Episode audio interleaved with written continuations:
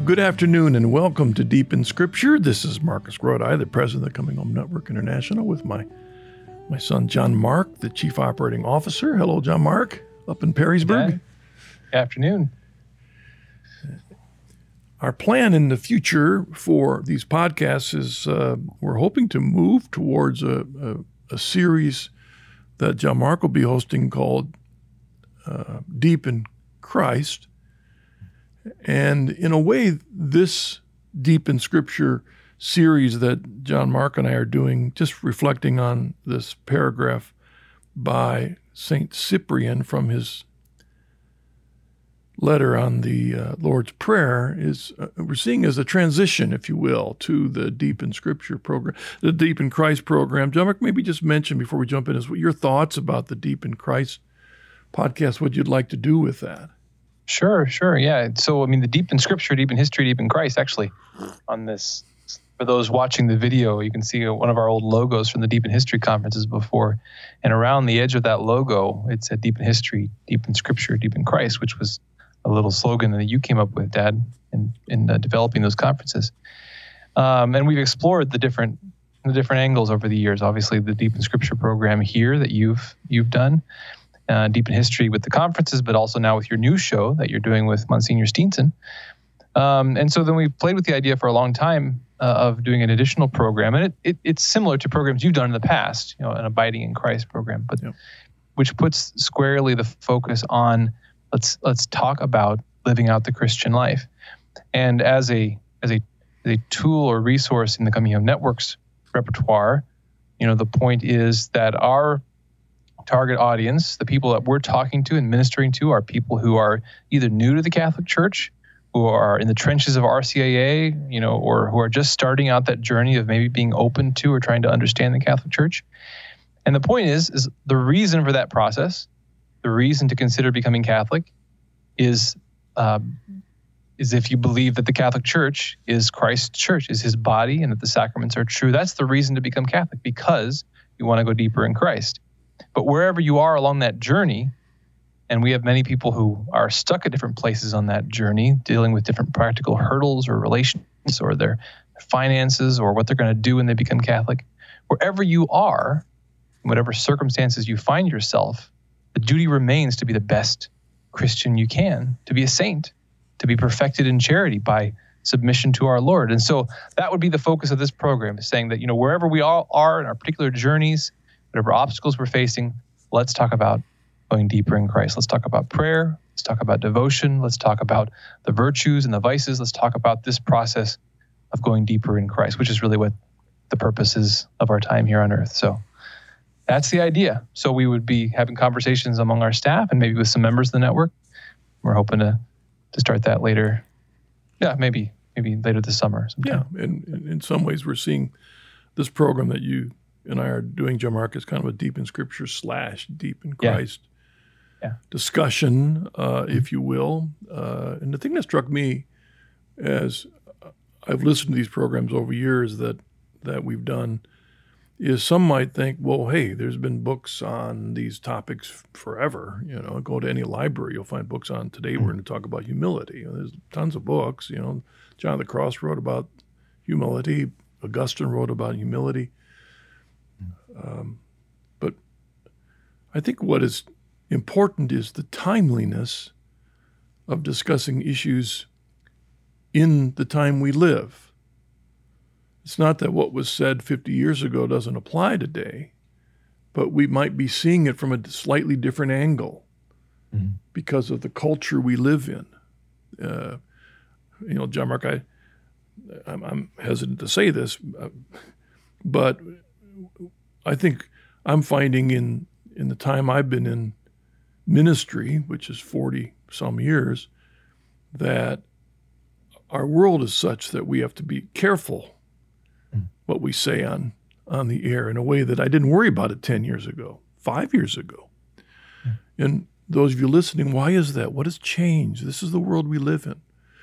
So when we study scripture that's why you can study Scripture every day for the rest of your life, even reading the same verses, often coming back to it, and they'll have a different meaning because our lives change. We get older, our families change, our contexts change, and and they become a different, to use uh, Bonaventure's term, a different mirror mm. that we see our lives in. Yeah, uh, I love that image. Yeah. I mean, that's what the saints are, right?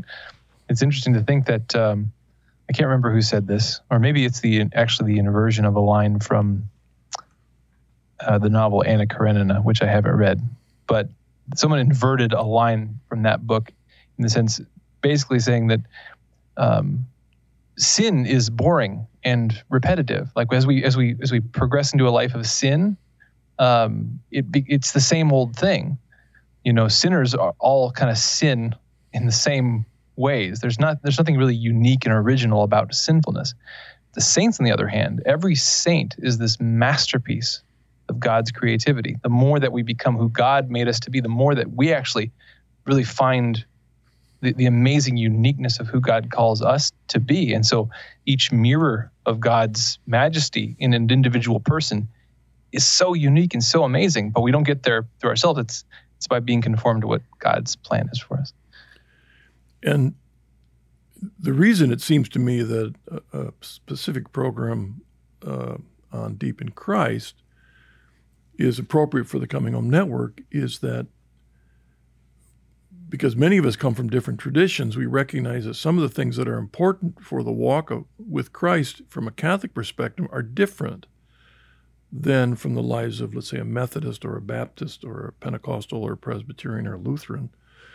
And it's not our goal to stand in judgment of these different perspectives, but but help to examine them. And, uh, and like I said, the topic we're looking at today, humility. I don't remember being very high on the list from my Calvinist background. And we might talk a bit about why is that. So, why are we talking about humility today? Well, we're looking at in this short series, uh, as I mentioned, uh, a, a portion of Saint Cyprian's treatise on the Lord's Prayer, and it happened to be in the morning offices of readings of the Liturgy of the Hours on the 11th week of Ordinary Time on Wednesday. And I'm pretty sure that was last week, John I think. Yeah. I'm, I'm kind of losing my mind. So. But uh, we had so much happen this last weekend with my middle, yeah. our, you know, your brother and our, my yeah. middle son Peter being ordained a priest. So that's it mm-hmm. seems like forever ago. But anyways, and when John Mark and I read this passage, it it, really jumped out as at us as having so much meat in it mm. that it, it seemed worth reflecting on, remembering that this was written in the third century. This is 1700 years ago or so. Mm. And so, in the early days of the church, and so we're hearing one of the doctors of the church talk about what is important if you're to follow Christ. And he uses it in the Lord's Prayer under the context of asking God that his will be done on earth. And let me read. He, Cyprian says, We pray not that God should do his will, but that we may carry out his will. How could anyone prevent the Lord from doing what he wills? But in our prayer, we ask that God's will be done in us because the devil shows, throws up obstacles to prevent our mind and our conduct from obeying God in all things. So if His will is to be done in us, we have need of His will, that is, His help and protection. We talked about that last week. That was our discussion about God's will. Um, but if we move on to the next paragraph, he's, the first sentence is worth reflecting on, John Mark. No one can be strong by his own strength or secure, save by God's mercy and forgiveness. Now, John Mark Cyprian makes that statement as if it's a definitive statement. But in your study of philosophy, for example, there were an awful lot of people that wouldn't have agreed with that. Is it right? I mean, certainly, certainly in our our fallen human nature, that sort of runs counter. We have a natural urge, natural bent towards self reliance. Um, and and we run we run up against Scripture, which insists that um, that that has to be countered over the course of our lives. And in some sense, that's the deepest thing that has to be countered. I mean, when we begin the spiritual life, we're dealing with maybe big, ugly external sins. You know, I got to stop murdering people. I got to stop committing adultery. I got to stop, you know, lying and cheating and stealing. Get those out of the way first. But once you've gotten those out all out of the way, it turns inward, and we realize that it's a process of our entire life to get to a place where I'm still not holding out hope in myself. You know, that what I want is God's will to be done. It's going back to the previous passage. You know, what does it really mean when I pray the Our Father? There's, you know, there's there's a d- number of different petitions, but that first petition, the first few petitions, that God's name be hallowed, and that His will be done in and through me, is that really the first thing in my heart? And the reality is, it's not. And I know this because every time something happens and I get out of sorts, I get afraid, I get angry, I realize once again, mea culpa, that the deepest attachment of my heart is to myself, my comfort, my will, my plans, my expectations. And that the process, the journey continues where um, I want God's will to be done. Um, and so no one can be strong by his own strength or secure, saved by God's mercy. There's it's this lifelong, as you've talked, talked about, there's there's the initial conversions, there's the periodic conversions, but there's this lifelong turning by bits and pieces, by you know, by hook or by crook, trying to turn away from ourselves uh, to face God and to rely on His strength and and to put His will in, ahead of ours.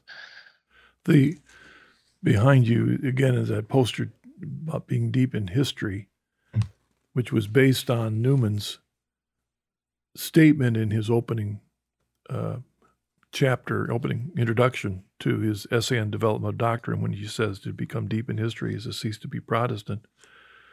Um, what I've found is the deeper in history you become, and I, in some ways, I'm really talking to right now to separated brethren, as I was for most of my life.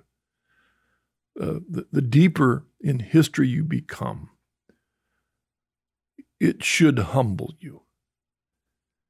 Um, if you become bloated because uh, you consider yourself a great scholar because of this wealth of information, then you've missed the point of what you've learned in history. Because, for example, behind this simple sentence of Cyprian is a vast history of theological, philosophical debate over, for example, uh, the effect that the fall had on us and our will mm. and our ability to be good, our ability to choose. And when one, one reads history and, and reads the debates and the theological arguing, if you will, uh, but behind that, the the passionate desire to to be not to be right, but to get it right. Mm. And and you see in this question of can a person on their own effort, their own will, do what's right to enable them to spend eternity with God? Mm. Can a person do that? Uh, when Jesus speaks to the people and tells them to straighten up their lives, when Moses tells them to straighten up their lives, Abraham, David, when God speaks through them to the people, could those people respond freely and therefore be obedient? And so there was always that tension. And we know that the that the Calvinists and the Arminian Wesleyans have battled to this day over the freedom of the will. The Lutheran Luther wrote his great treatise on the depravity of the will. That's a part of the five points of Calvinism that we're so depraved. There's not a thing And you see in Cyprian's statement, no one can be strong by his own strength or secure, save by God's mercy and forgiveness. And so, what we see in this, in this third century, is the beginning of these statements that will eventually escalate into great battles. It isn't quite there yet. Pelagianism hasn't hit the fan yet in time. But you see what I'm getting at? I mean, th- th- there's more here. The question to ourselves as adults with children, you, you know, how is it that when we want someone to be obedient, to be faithful, what does it take? And some people can get so caught up in the theological argument that they miss the point. And, and, and the truth is, I guess what I'm talking about is behind it is the importance that we're going to get to of humility. That really is at the core. And I remembered far too many arguments when I was in Protestant seminary between the Calvinists and the Methodists and Lutherans arguing over the issue of justification and sanctification and freedom of the will and, and all those mm-hmm. issues, John Mark, and the philosophies of that. And, mm-hmm. and, and I wanted, and as I look back, I said, excuse me, is there any humility in this room? Mm-hmm. Is there any humility in this room? Yeah. And so, what is humility? And, and we'll get to that in a moment. But you got a thought to throw in there, John Mark, at this point of this. I, I, no one can be strong by his own strength and mm-hmm. secure, saved by God's mercy and forgiveness. I would want every Calvinist and every Methodist, every Lutheran, and every Catholic to say, mm-hmm. Amen. Mm-hmm. Amen but for the grace of God, go I. Yeah. Well, that's what he's saying here. Um, it doesn't mean that we're puppets. Right. It doesn't mean, mean an, a misunderstanding of what meekness means, and we'll get to that. Mm-hmm. But it means really what Jesus is going to talk about about being like little children. Yeah yeah, even our even our will, even our ability to choose is itself a grace. I think that's part of the part of the key to the mystery there. That um, whenever we're taking a step toward the good, we're we're activating, we're engaging the the the natural grace that God's given to us, and that has to proceed from maybe a subconscious engagement to a conscious one, where where we we grow in understanding of the Lord and of of um, uh, desiring and receiving the grace, but but it's all grace, sola gratia. You know, it's all it all comes from God, and the world works in the way He desires it to. He desires our free will and our free choice to love and our free choice to obey. He wants to work through us. He doesn't have to. He never had to do any of that. You know, but that's what he desires. He desires friends and sons and daughters. It's almost as if behind this simple statement by Cyprian is Paul's statement in Ephesians chapter 2, verse beginning with verse 8. When Paul says, For by grace you have been saved through faith. And this is not your own doing, it is the gift of God, not because of works, lest any man should boast. For we are his workmanship, created in Christ Jesus for, for good works, which God prepared beforehand that we should walk in them. Now, the reason I, I mention that scripture is that, uh, again, men and women who argue over the meaning of grace and free will and justification and sanctification and salvation use that verse in a whole bunch of different ways. And, you know, my interpretation of that verse means not, it's not talking that by grace we have been saved by faith. So now I'm saved for the rest of my life and I don't have to worry about a thing. That's not what he's saying. He's saying that way back when, when you were lost and you never even thought about God and you didn't do anything that would that would make God want to reward you for anything. It wasn't because back then you did something good and so therefore God rewarded you. No. As Paul as Paul says in Romans chapter 3, while you were yet sinners, he died for you. And that's when grace and the mercy and the undefinable election, which in itself becomes a big controversy. While you were yet a sinner, while you were yet that, in his grace, his mercy, and his forgiveness, he reached out so that all of a sudden our mind and heart changed. We weren't puppets, but we were now free to respond to that grace, which is called faith. Mm. And we moved. Yeah. Did, was it me that moved or God that moved me? There's the mystery. But we can't do it on our own. So the core of that is no one can be strong by his own strength or secure, save by God's mercy and forgiveness. Mm-hmm. So, if you will, that's the kind of overlying title um, sentence to what follows. You know, what, how does that flesh itself out? And he gives an example. Even, he goes on, even the Lord to show the weakness of the human nature which he bore. Now, that's an interesting statement in itself. Excuse me, did Christ in his human nature have a weakness?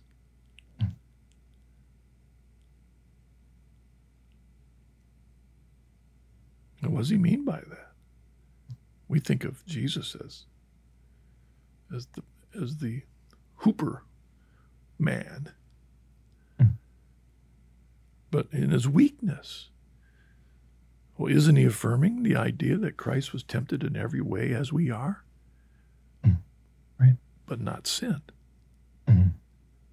So Christ had that as in his humanity, had a full human character, mm-hmm. was tempted in every way we are, mm-hmm. but without sin. But he didn't live a sinless life because of his divinity. Mm-hmm. That'd have been cheating. But still, there was the grace that empowered him to be able to withstand temptation, mm. the indwelling of the Holy Spirit. So there's that there's that mystery of his divinity. Again, there's so much, and it's all going so on during mysteries. Yeah. This yeah. is all going on during the time of Cyprian in the third century. All these issues, his divinity and his humanity. How do you understand yeah. that? All this stuff was being debated during the time he's writing this. And those, you know, and it's not that those aren't important. They needed clarified. Many of them have been. Many of them still bear additional nuance. Uh, and there's a place for that. But again, an important aspect of here, the reason that we have the church and we have scripture, um, we're able to just live out the mystery. Like we don't necessarily need to understand all that nuance and and and resolve those mysteries to be able to live out their crucial meanings. The scripture gives us God's grace that is all grace. From beginning to end, it's grace. But that we have to run the race. And we don't necessarily need to know philosophically or theologically how exactly that works. It doesn't change what it means on the day to day level to try to live that out. You know, it means I go, I get up every day and I seek God's grace, I ask for his mercy.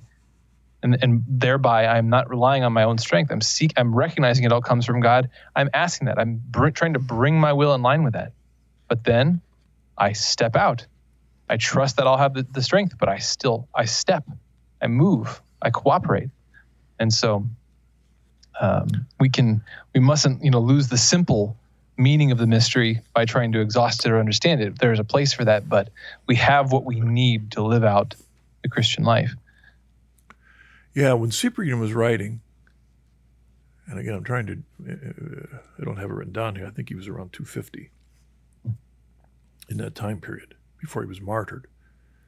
But remember that the first ecumenical council of the church, Nicaea, isn't for another 75 years. So, in a, in a certain sense, the debate over how to understand the mystery of Christ's divinity and humanity is still going on. Mm-hmm. Even the Trinity, how do we understand the relationship of God the Father, God the Son, God the Holy Spirit, yet there's one God? How do you understand that? Well, that's still, it's not that it hasn't been defined yet, but uh, people, the reason we quote Cyprian is we don't think he's infallible.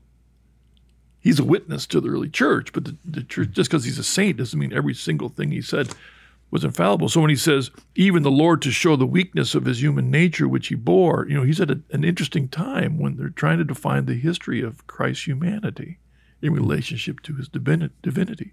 But Cyprian is pointing out here the, an important part about Christ's humanity.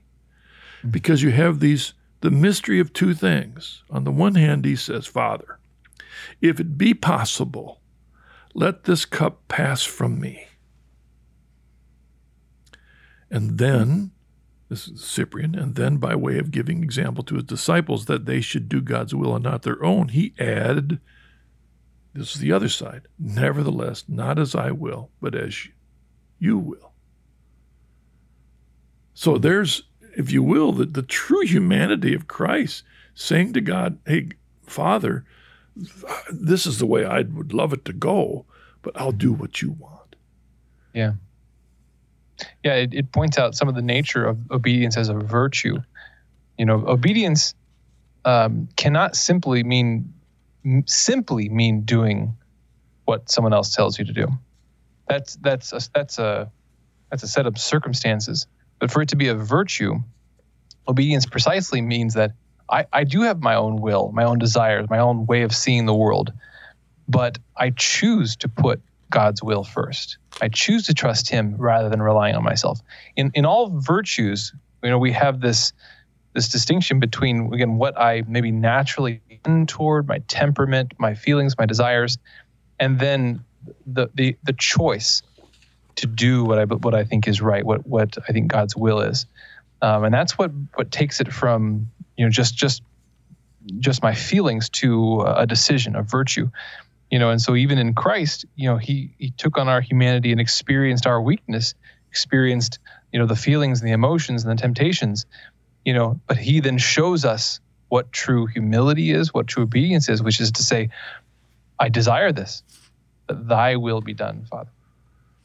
Yeah, there was always a theological debate as to whether Christ could have failed or not. We're not going to get into that debate right. at right. this time. But what, what crossed my mind in in the way Christ dealt with this conundrum, mm-hmm. there's the way that in his humanity he would choose it to be, and there's the call of God.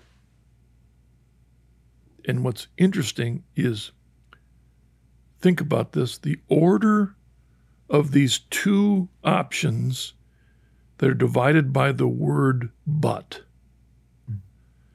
And the order you put around the word but is an expression of humility.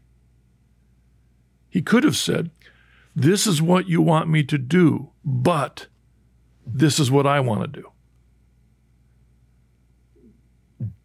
And how many people do we know uh, that's the way it always is?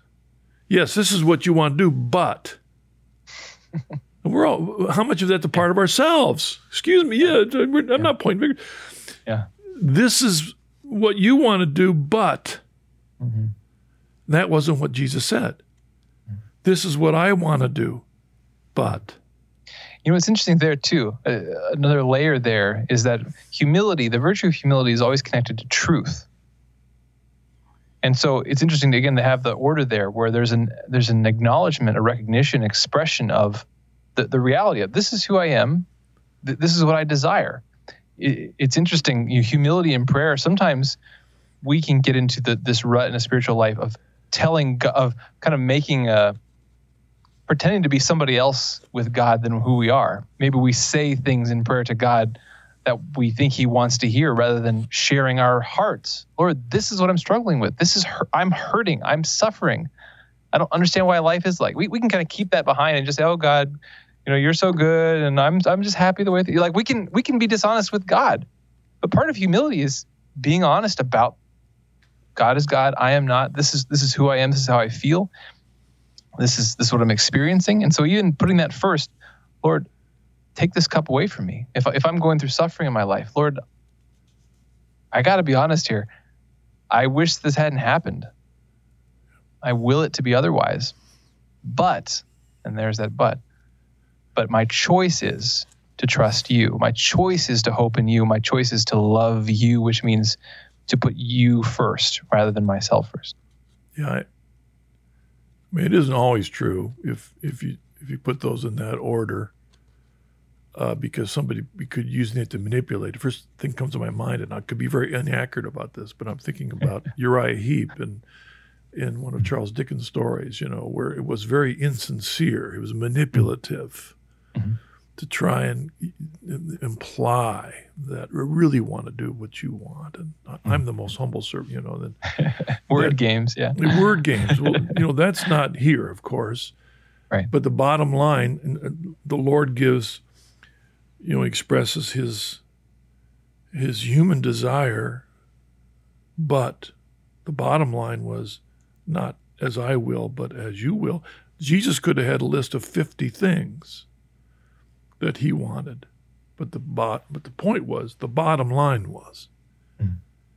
nevertheless, mm-hmm. not as I will, but as you will. Mm-hmm. And so, in that act of statement, uh, is is demonstrated what we talk about when we talk about humility. Mm-hmm. Cyprian goes on from there to say, all Christ did, all he taught, was the will of God. And then he goes on and makes a long list, and and they, they easily break down into a, a bullet point list of things. Mm-hmm. And that's what John Mark and I were going to go through in the next couple weeks is we'll look at some of these bullet point ideas that together come out to mean what Cyprian in his mind understood Christ being willing to do the will of God. And the first of those is humility in our daily lives. And that's what we're going to look at today.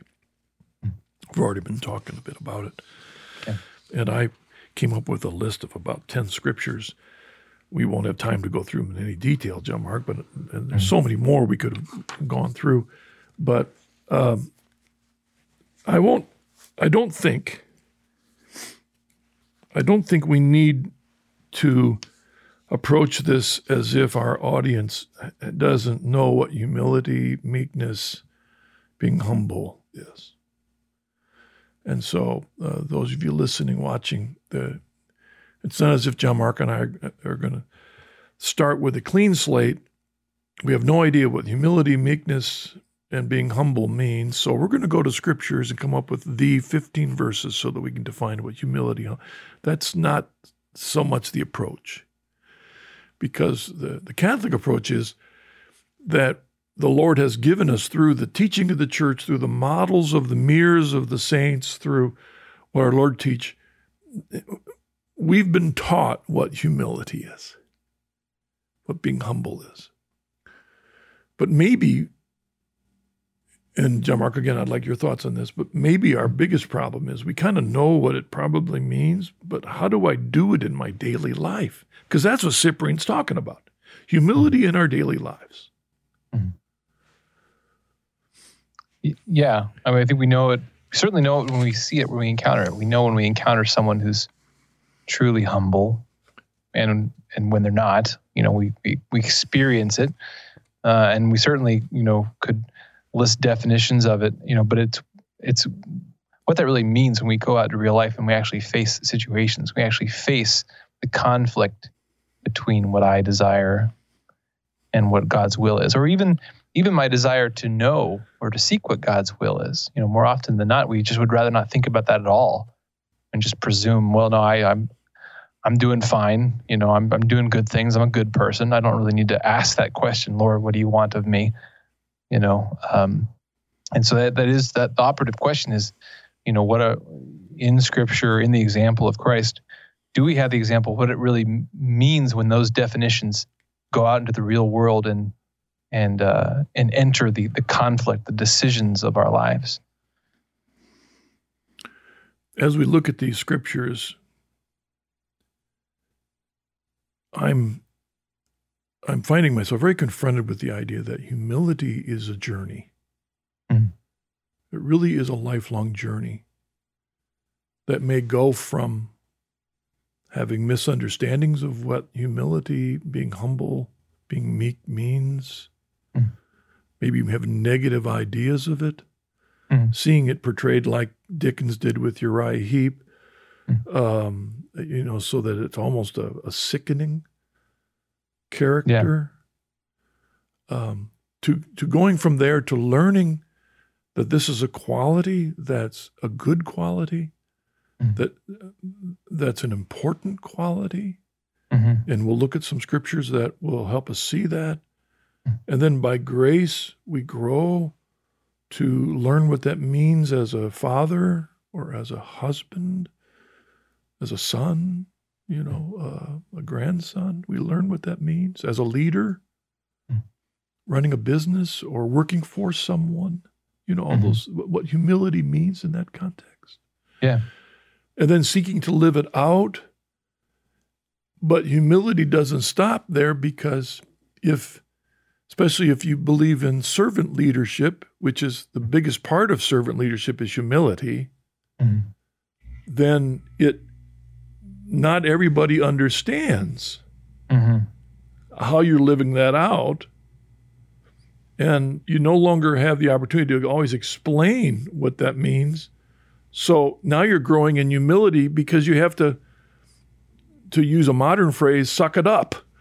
You, you know what I mean? You've got to, no, you, you don't get upset because you're called to be humble. Mm. Uh, you could take a big jump and stand and, and, and defend yourself and fight for this and say, no, that's not what I meant. No, humility means the Lord knows my situation. You know, I'm doing this because this is what the Lord wants.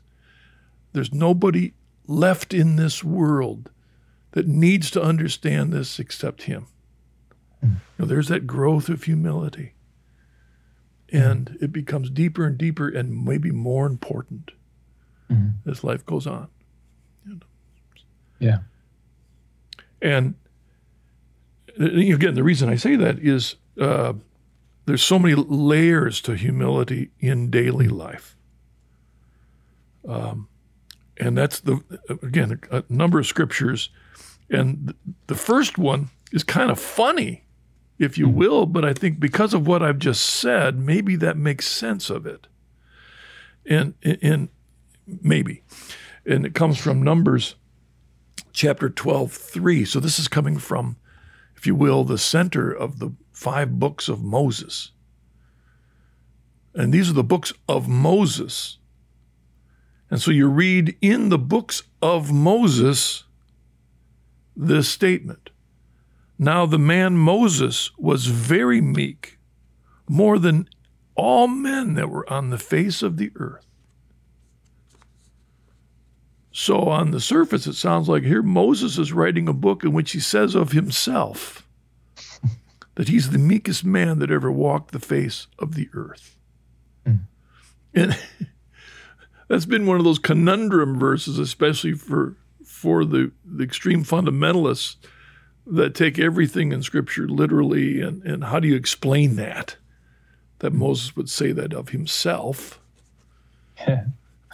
Yeah. Can you say that about yourself? You know, do, do- you lose the humility award uh, as soon as you uh, claim it of yourself? Yeah.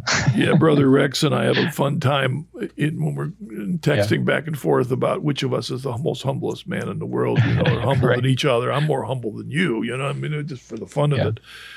Yeah. You know, and the more liberal commentators of the Bible would say, "Well, see, that's proof that Moses didn't write the book." And, and but mm-hmm. my perspective is just like in the Gospel of John, it's a similar thing where where the Apostle John says he's the one that Christ loved. Mm-hmm. Well, it, what it points to is that you have John speaking and teaching and proclaiming in his authority to the people. And mm-hmm. while he's teaching, there's a secretary there putting it down. It is exactly the words of Moses and John, but they're being put down by a scribe who who talks about Moses in the third person. Hmm. Because Moses is telling the story to the people and he's writing it down. And so that maybe group of scribes that are putting it all together as Moses teaches. They describe Moses from their perspective, their experience of Moses as being very meek. Now, John Mark, from the what we know of the life of Moses, why is it surprising that he would be described as meek? Um, well, uh, meek, the, the, the term meek and the term humility are interesting because sometimes we we can use them um, to describe like a latent natural quality. Like someone by temperament is rather meek; they're quiet. You know, they're they're they're they're not ostentatious. They kind of standoffish. Um, and there's a distinction to be made between those as sort of natural temperamental affectations versus a virtue, which is something that someone has chosen and practiced and developed.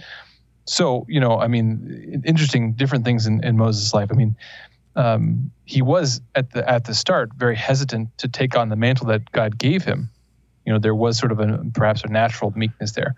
On the other hand, we also know that uh, when push came to shove, he was a man of great strength, of great great courage, and so, you know, uh, it's interesting. The term meekness um, does not, especially when we're talking about a virtue, cannot mean that someone is just kind of a pushover. You know that they're just weak. That they're just oh yeah whatever whatever you want God whatever you whatever you guys want. You know, it precisely means someone who has the, who is humble, who is has humbled themselves, who has their own ego in check. Not someone who's weak, someone who is strong, but whose strength, whose passion, whose courage is directed and guided and controlled. I, I heard in a, in a talk a, a, couple years ago, um, I believe it was Father Mike Schmitz was talking about this. There's this old expression to meek a horse, and it was the expression used when they would take a, a you know a stallion, a bucking bronco, you know, an, a, a wild beast of energy and passion and strength, and they would and they would break it now, what are you left with when you've meeked a horse? You're not left with now kind of a weak, you know, sheepish animal. No, you're left with uh, an animal that now has that strength, that fury, that passion directed and guided. It can be used, it can be harnessed. And so, for meekness as a virtue, um, we're talking about someone who is strong, who has courage, who has strength, who um, has strong character, but but that's all that is reined in and that is directed and that is guided. And so um, it's it's interesting here for a couple different angles that angles that Moses is described that way because we know he is again he's very he's a strong man, but that that courage, that strength is ordered and directed and submitted to God's will. Yeah, one of the first things we know about Moses is when he saw the Egyptian, uh, you know, mistreating yeah. the Jew. Well, he killed him. Yeah, and that's not an example of meekness. That is, that ain't it's not an example of, of, of courage either. That's another thing too. In courage, in its natural, we could describe someone as naturally courageous in the sense of they just don't have a lot of fear. They're ready to jump into a fight, but that doesn't make it a, a, a virtue. What makes courage a virtue is someone for whom, again, that strength is directed and ordered. It's submitted to reason. It's submitted to God's will. That's when it becomes a virtue. And so Moses was meek in that sense he was a man of strong character, but that was directed towards a purpose. In the Sermon on the Mount, our Lord addresses the sixth, seventh commandments. Um, you know, I've heard it said you should not kill, or you should not commit adultery, or should not bear false witness. Well, just because you're a person that doesn't have the ability to kill someone mm-hmm. doesn't mean that you're holy. Yeah. Because you might be sitting at home steaming inside wanting to kill that person. Right. Or just because you're not, you know, you're not about to go out and commit adultery for any number of reasons doesn't necessarily make you holy because you may be spending a, too much of your time thinking inside that that's what you want to do. Mm-hmm. You know, humility is not just because your particular character is one that you're meek and therefore you wouldn't that doesn't make you. You wouldn't hurt a fly. wouldn't hurt a fly. That doesn't make you humble. That doesn't. It, it involves the act of the will, mm-hmm. choosing In fact, the example of this where he was very weak was meek was the context of his brother Aaron and his sister Miriam were challenging him in mm-hmm. the context. And yeah. he chose not to react. Mm-hmm. So, you know, uh, what is meekness? What is humility? And so here's a couple more verses. Um, three verses together, I think, are interesting because they kind of address a similar thing in, in Deuteronomy 8 2. And you shall remember all the way which the Lord your God has led you th- these 40 years in the wilderness, that he might humble you, testing you to know how what was in your heart, whether you would keep his commandments or not. And then on the kind of on the other hand, Second Corinthians, Second Chronicles seven fourteen, a very familiar verse. If my people who are called by my name humble themselves and pray and seek my face and turn from their wicked ways, then I will hear from heaven and will forgive their sin and heal their land. And then maybe one other verse talked thrown in there, Psalm 10, 17. O Lord, thou wilt hear the desire of the meek Thou wilt strengthen their heart, thou wilt incline their ear. So, Mark, how do you see those things going together? We have right now uh, God working in our lives to humble us, but then on the other hand, He's calling out to to humble ourselves. You know, how do those go together, mm-hmm. if you will? Yeah, well, I think you know it gets a lot of this comes back down to the theological virtues. In other words, the latent grace that God always has is always already available to us because God's always just one step away calling us and giving us the grace to respond. And so the more active in the, the more we actively engage those, you know, faith, hope, and love, the more that we're making a choice to see this life, to see this world, to see all the events all the things that are allowed to happen to us, all the things that we're brought to, um, that those in some mysterious sense are all part of God's plan. You know, the, the one thing, uh, our sins are the, the one things we can definitively say that in, in no sense are part of God. Well, I, I, I don't want to say that. It's really complicated. We start talking about God's plan and God's will and God's permissive will and all yeah. the, the permutations. But the point is, is that even other people, when when they sin, when evil happens out there, there is still a mysterious sense in which God allows that to happen to us. He didn't intervene and take us out of that situation. He allowed us to sp- experience that situation, and there's some purpose to that. There's some purpose to the struggle and to the suffering. He's given it purpose, and He's shown us what to do with it. And so, there is the sense in which all of our life and all of its ups and downs there's a purpose to it, and part of that purpose is for us to grow, to, to have this conversion over time. But then there's that choice that we make to begin to, rather than maybe spend most of our life kind of fleeing from that, you know, going through our life miserable because we're seeing everything as God, why me, why me, and we're trying, and we wish we could get rid of it. But slowly we turn and face it, and we we we through God's grace, we gain the ability more and more to say, yes, Lord, I choose to accept this. I choose to trust that you have a purpose to it. And that's where we begin, we're humbling ourselves. And so there's always a, there's a, there's a, there's, there's many sides to that, but God is for our own good, for our own true ultimate peace and happiness and joy. He's giving us all those opportunities. But then the question is, can we then bit by bit respond and humble ourselves? Do we hear uh, those two scriptures from Deuteronomy, Second Chronicles? Came at different points in the history of Israel. Deuteronomy, it's after they've been through all the wilderness out of Egypt and now they're getting ready to enter the promised land. And he's telling them through Moses, the reason you did this was to teach you humility. Mm-hmm. That you might be, to, to see whether what was your heart like. Would you be obedient? And then in Second Chronicles, it's generations later when Israel is divided after David and Solomon's sin into two kingdoms, and they're about ready to be. In fact, I can't. This might even be in Second Chronicles. They're already in exile, mm-hmm. and he says, "If you know, humility isn't, he, God could hum, humble us Mhm. completely in the physical, meek humbles, but he leaves it up to us to respond. Mhm. And he was still waiting for Israel to respond.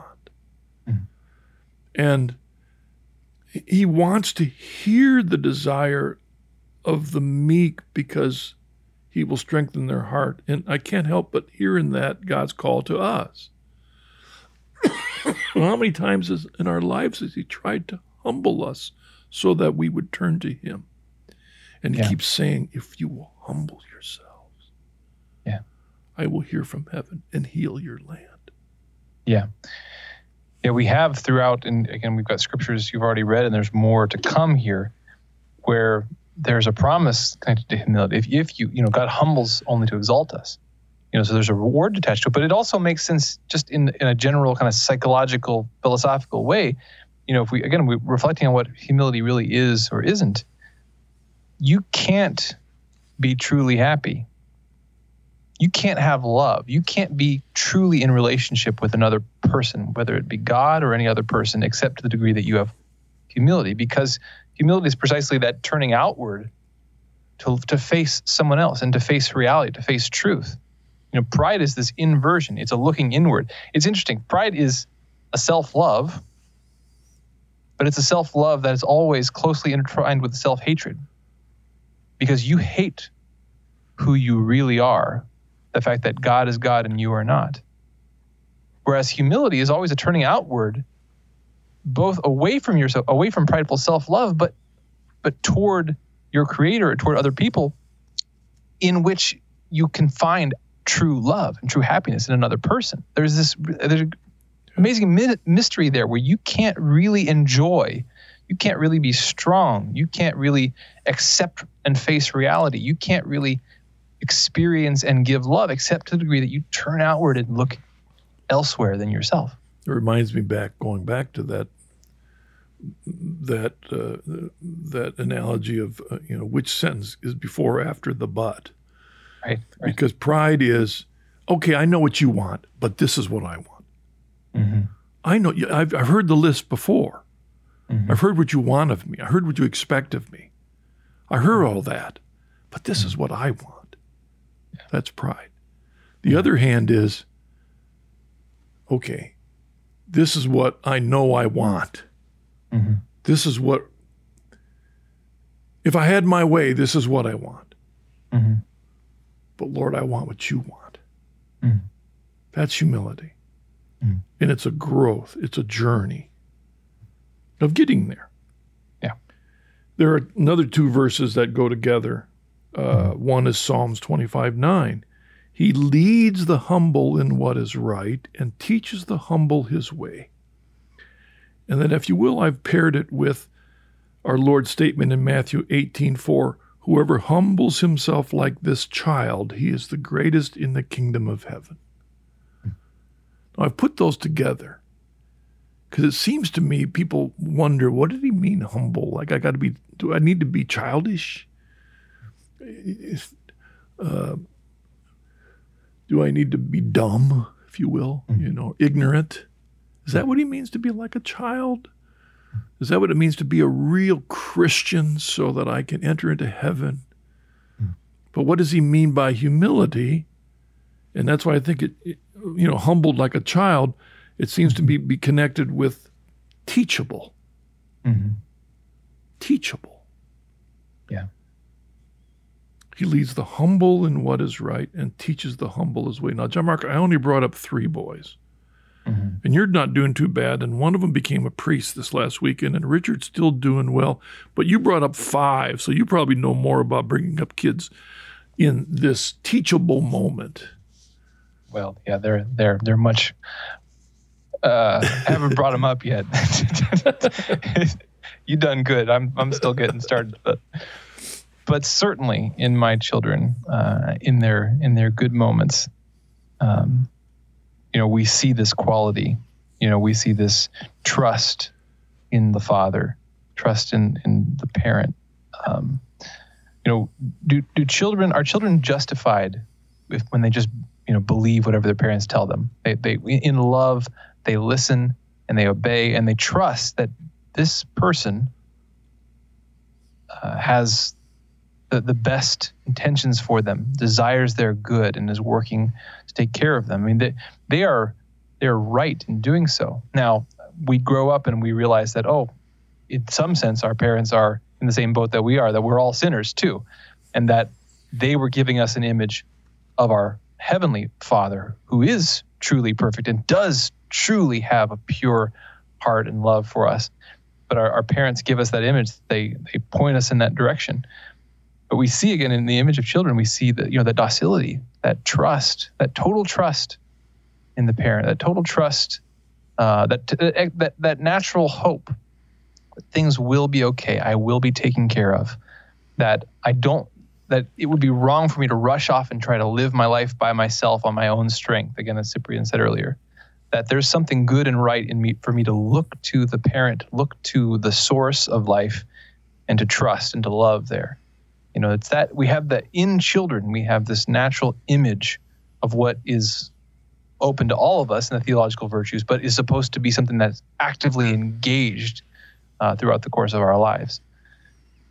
I know this is a little controversial about child rearing in this day and age, um, but as you mentioned earlier, John Mark, the the uh, the meeking of the horse, that was the word you use. I mean, that's always been an understood part of our parental responsibilities with our young children. You know, we recognize they're not born perfect, and then uh, they're born with flaws. It's this thing mm-hmm. called original sin and the concupiscence. And so a part of bringing up a child is training their will. It's very, mm-hmm. very, very important. And how we do it is differently. But it's out of that that they also learn humility. They learn to respect. They they learn all of that. that's important part. Yeah uh, you know, it's not like, well, I have these perfect kids, so the best thing I'm going to do is I'm not going to mess with them for the first 18 years. And then when they get 18, then I'm going to let them choose for themselves how they want to live. Well, maybe mm-hmm. that's what's happened in our world today, but I, that, a lot of it is, you know, that we, it's, it's for, just as we, again, throughout these scriptures, it's for our own good that God gives us experiences of humility that because he's planted in us many good qualities, but it's a lot of it's raw material you know, I we rejoice. I gosh, man, I got five very uh, intense children. I mean, there's a lot of raw material there. It is raw. You know, they are they have a lot of energy. They're very intelligent. They're very passionate. Um, but it is for their good that we slowly, hopefully patiently, uh, try to channel that, try to direct that passion and energy into self control, into meekness, and does that meekness mean no? I want to I want to break their will like in boot camp and just you know they're going to be these cowering little kids in the corner and now they'll do whatever. No, that's not obviously that's what we mean. The point is they have all that passion, but that passion is destructive. That energy is destructive unless it it's brought into being teachable, self control. I mean that's that's what virtue is. And so as as as as parents, we want we don't want to destroy that natural those natural gifts that that that uh, energy but we want to slowly guide it so that it can be something that they then, when they leave us, can approach God and say, God, I, sub- I, I humble myself before you. I put this strength, this passion, this the, the gifts that you've given me, and I submit them to you. Um, but that's the situation that we're all in throughout our whole life. Is that we've got all that we've got these feelings, these passions, these desires, and the question is, can we slowly humble ourselves to give those to God and to direct them to His purposes? It draws us back to the scripture that we talked about weeks ago from James chapter 1 Count it all joy, my brethren, when you meet various trials, for you know that the testing of your faith produces steadfastness. And let steadfastness have its full effect, that you may be perfect and complete, lacking in nothing. I mean, that's what we want for our children you know so there are challenges and we discipline them and mm-hmm. the example of, of god with Israel in the wilderness, but yet mm. still giving them the freedom after all of that to still the responsibility to humble themselves as it is with our children. Mm. Um, now, you know, we're we've already been talking for an hour, John Mark, and yeah. um, I had six more verses that I want to. Re- so we won't go into these in detail, but mm-hmm. they all deal with humility, And I picked them for a reason. And here they are. Um, the first is Luke 14 11. And um, for everyone who exalts himself will be humbled, and he who humbles himself will be exalted. Um, when I hear that verse, I mean, there, there's a lot of ways to interpret it, but what I hear in that is the importance of trusting God with life. Mm. Not ourselves, mm-hmm. but trusting God. Uh, trusting that He will come through for what is good.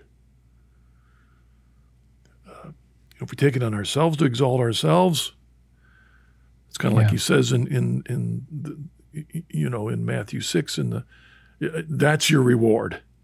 Yeah. But you've missed the reward that the Father has for you. Mm-hmm. So that's the importance of humility in that statement. Yeah.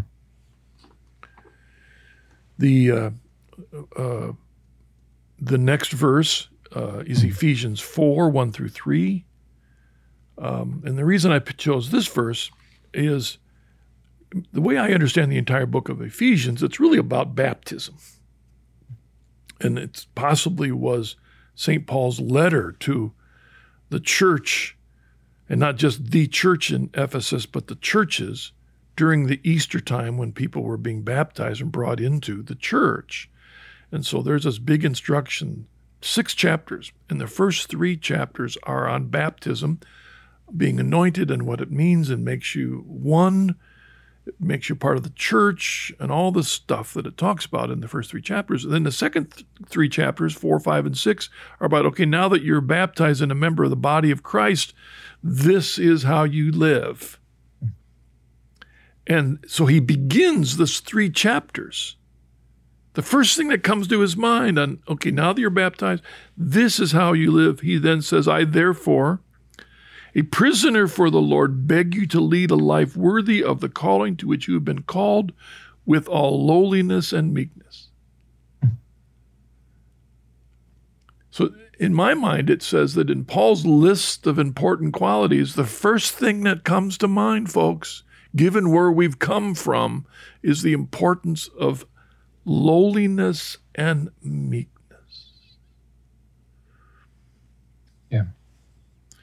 I mean, there's more ver- more adjectives to go along with it in, in right. Ephesians, but again, the importance of that.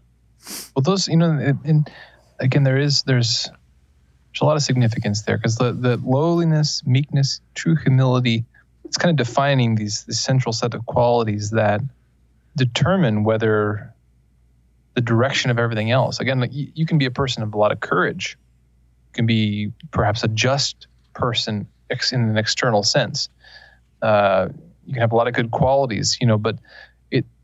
The question is, do those do the, are those pulled in line with God's will? Are those in the end submitted to God, or, or do those end up being stumbling blocks? I mean, that's that's is interesting. I mean, that's the reason that God he he may give us many gifts, but sometimes. Well, go back to the verse we were just at. So, you know, whoever humbles himself everyone who exalts himself will be humbled, and who humbles himself will be exalted. Sometimes our inability to trust God is to say, God, you gave me all these gifts and all this good I could do. If I just if I just rushed out there and did all these good things, recognizing that with the good gifts he's given us, with the talents, with the words, with the intelligence, with whatever opportunities he's given us, there's still always the danger for those to be looped back in, for those to begin to gravitate around this this our, our ego, for us still to define all those and to regard them and to value them and to pursue them simply in relation to me and my desires. And if that's the case, then all those are for naught. All those end up um, contributing to our destruction rather than to our salvation. So to, to put those first in his list, it's it's that without these, uh, yeah. Yeah, well, I just noticed there were three verses that I jumped over yeah. in because uh, of time, but I'm going to just mention, I'm going to quote those because they get into this thing. You know, all these yeah. gifts you give me, Lord, and I'm going to go out there and do it. And this idea of uh, he who humbles himself will be exalted. What does that mean? He who humbles himself. When when do I expect to be exalted? When's that coming? Mm.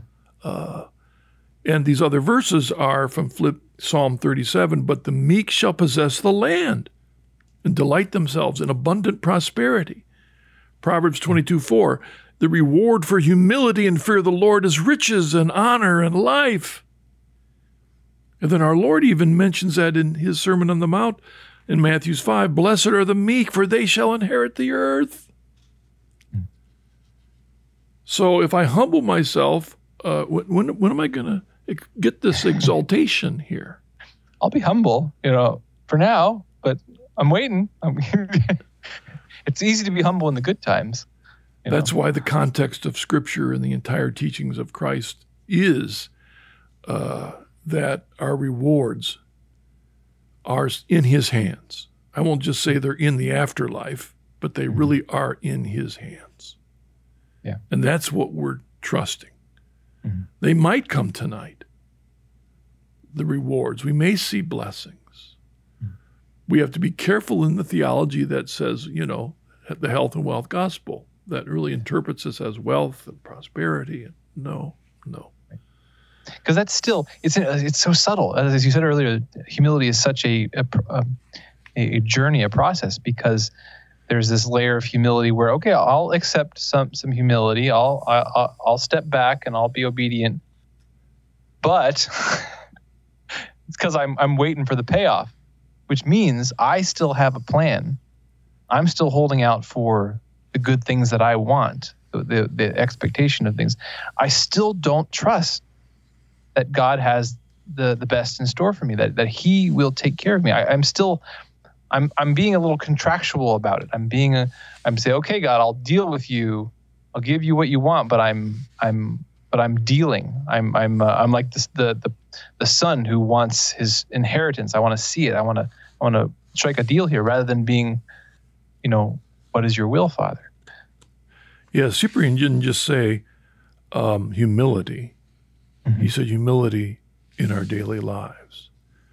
And if you choose humility and obedience to Christ, that will have ramifications. And it may not be a day or a week or a month or a year. If you try and live your daily life in humility, you are choosing to trust God that his exaltation will come in his timing. Right. And it may not even be in this life. Mm-hmm. And you may find yourself sacrificing benefits that you could have had. Mm-hmm. Uh, praise you could have had. Mm-hmm. Rewards you could have had. A career mm-hmm. um, even fame you could have had. Mm-hmm. But by choosing humility in daily life, you've said, I'll leave that up to God. And so if it doesn't come, then there's a temptation of, no, oh, did I mess up? Boy, I blew it. And there's the whisper of the, and we're going to get into a verse like that that talks about that. Because you, choosing humility will have a history. It will lead to a history. It mm-hmm. should. Because you're you're growing as you go back to the Deuteronomy passage because God wants to know what's your heart all about. Mm-hmm. That's the key. Mm-hmm. The Philippians chapter 2 verses 3 through 8. I won't read that whole passage. It's one that everybody should know. It's one of the most important sections where Paul says, Have this mind among yourselves, and then has that wonderful image of our Lord who humbles himself. Mm. But the first verse of it is Do nothing from selfishness or conceit, but in humility count others better than yourselves. And he gives as the example of that Christ humbling himself from being God to becoming a human being to dying on the cross. That is the model for in humility, counting others better than yourselves. And I can't think of any other example of being humble in daily life that will lead to a history, have ramifications. Right. Yeah. And sometimes you'll regret, oh man, but you you gave it to God. Yeah. Yeah, there's a this yeah, recurring thing throughout our, our spiritual life where we we experience an initial conversion, and so we're we're happy to submit to God, to obey, to put His will first. While while the times are good, while we're still on the honeymoon period, yeah. and then things go bad, and we realize, oh wait a minute, my heart is still terribly attached to this world and the things of this world and my plans and the good things other than God that I want more than God. And so there's this cyclical, it goes round and round, bit by bit, where, where that stuff is winnowed away from us because ultimately, in this life and in the next, God wants to give us the ultimate good. That that's always there, but but it's Himself. It's not it's not God plus riches, God plus fame, God plus good feelings. It's He wants to give us Himself. And it takes a long time for our hearts to slowly be detached from all those things. The next verse, James chapter 1, verse 21, which would have followed on the, our earlier study of James a number of months ago if we had continued. James says, Therefore, put away all filthiness and rank growth of wickedness, and receive with meekness the implanted word which is able to save your souls. Now, I see in that passage the acorn that leads to the church's understanding of the sacramental economy. Mm. If you to use Newman's uh, uh, St. Newman's idea of development, you know, it's one of the things that leads to this idea that it isn't just our humbling ourselves, but we receive with meekness the implanted word, the grace of Christ Mm-hmm. through baptism, through confirmation, through the Eucharist, through the laying on of hands and ordination, through marriage, through the the confession, through uh, you, you, know the, the extreme unction. You receive the implanted word that changes us mm. and empowers us. We're still always free. But that's why the, with this power we've been given, if you, if you will, grace, we need the boundaries and how it's to be applied. And the, the number one issue there is humility. Yeah. You know, what, what has baptism done to us? Think about what it does. Let's receive that with humility. What happens in confirmation? Let's receive that with humility.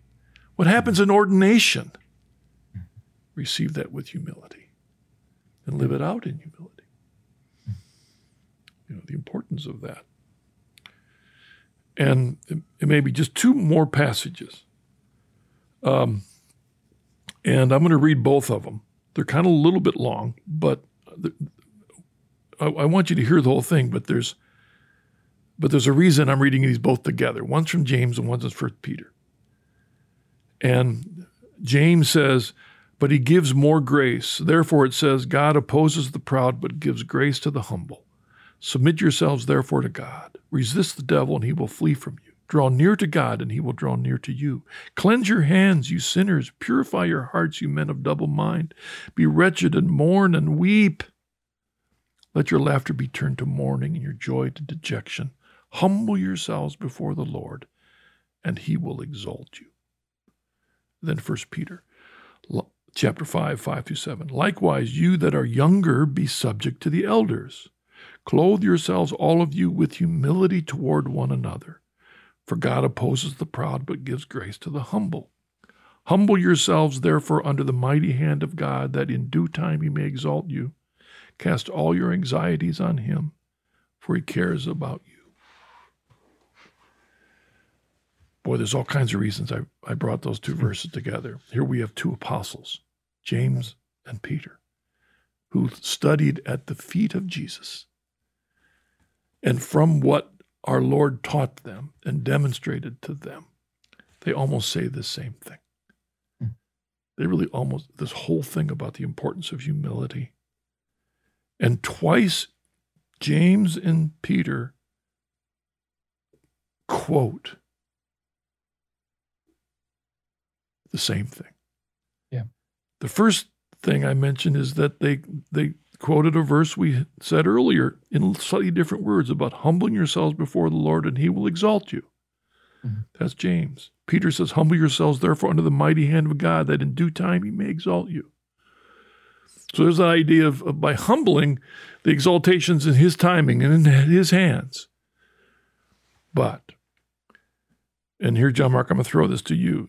The word for word, especially it's from the Septuagint, the Greek translates the Old Testament, they quote the same exact verse from Proverbs God opposes the proud, but gives grace to the humble.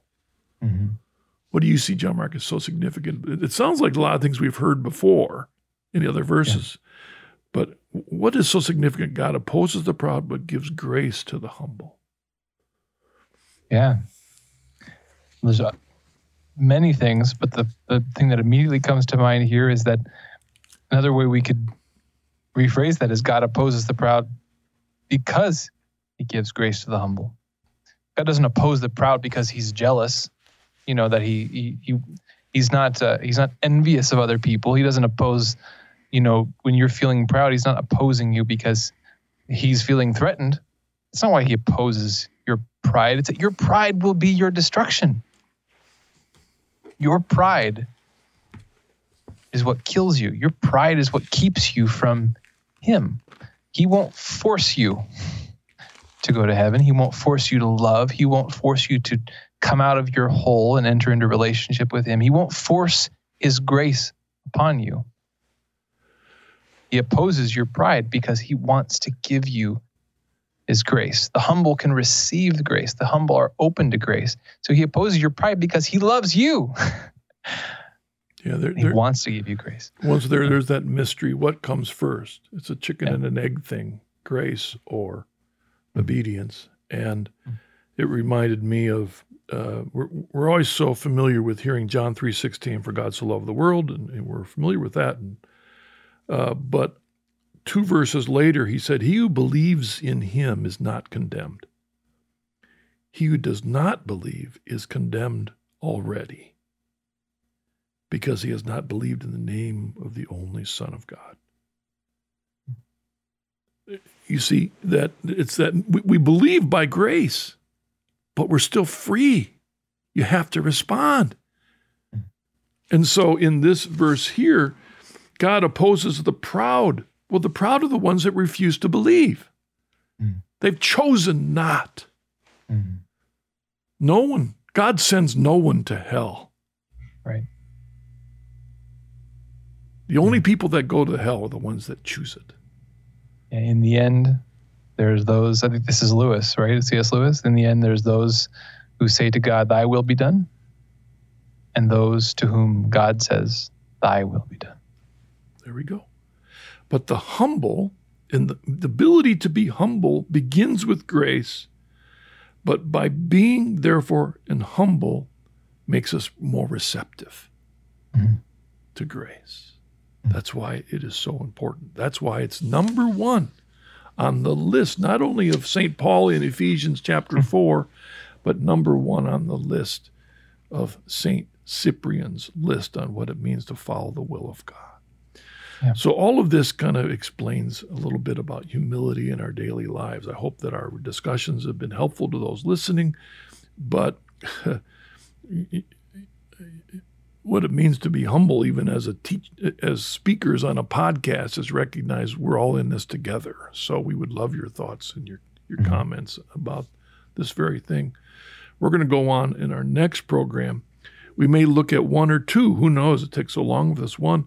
But the next of Cyprian's bullet list is an unwavering faith. And then the next is a moral sense of modesty in conversation, followed by justice in acts. And we'll see how far we get with those thoughts ne- next week. Any closing thoughts, John Mark? No, I mean, it's, it's, it's an exciting list. Um, but it, as you said, it is really significant that humility is at the beginning there, because if we start with humility, even if we make mistakes, which we will, if our if our place if, if our starting point is humility, is a humbling of ourselves before God, then we can be taught.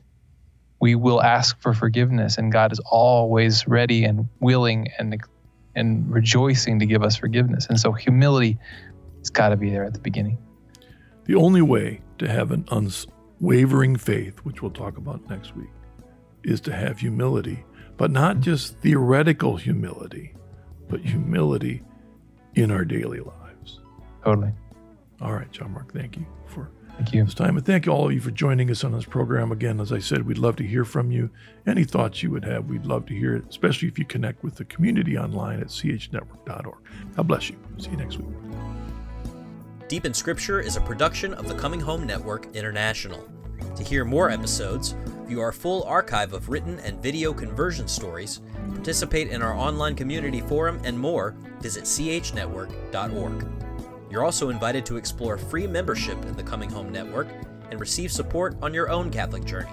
Again, visit chnetwork.org for more information.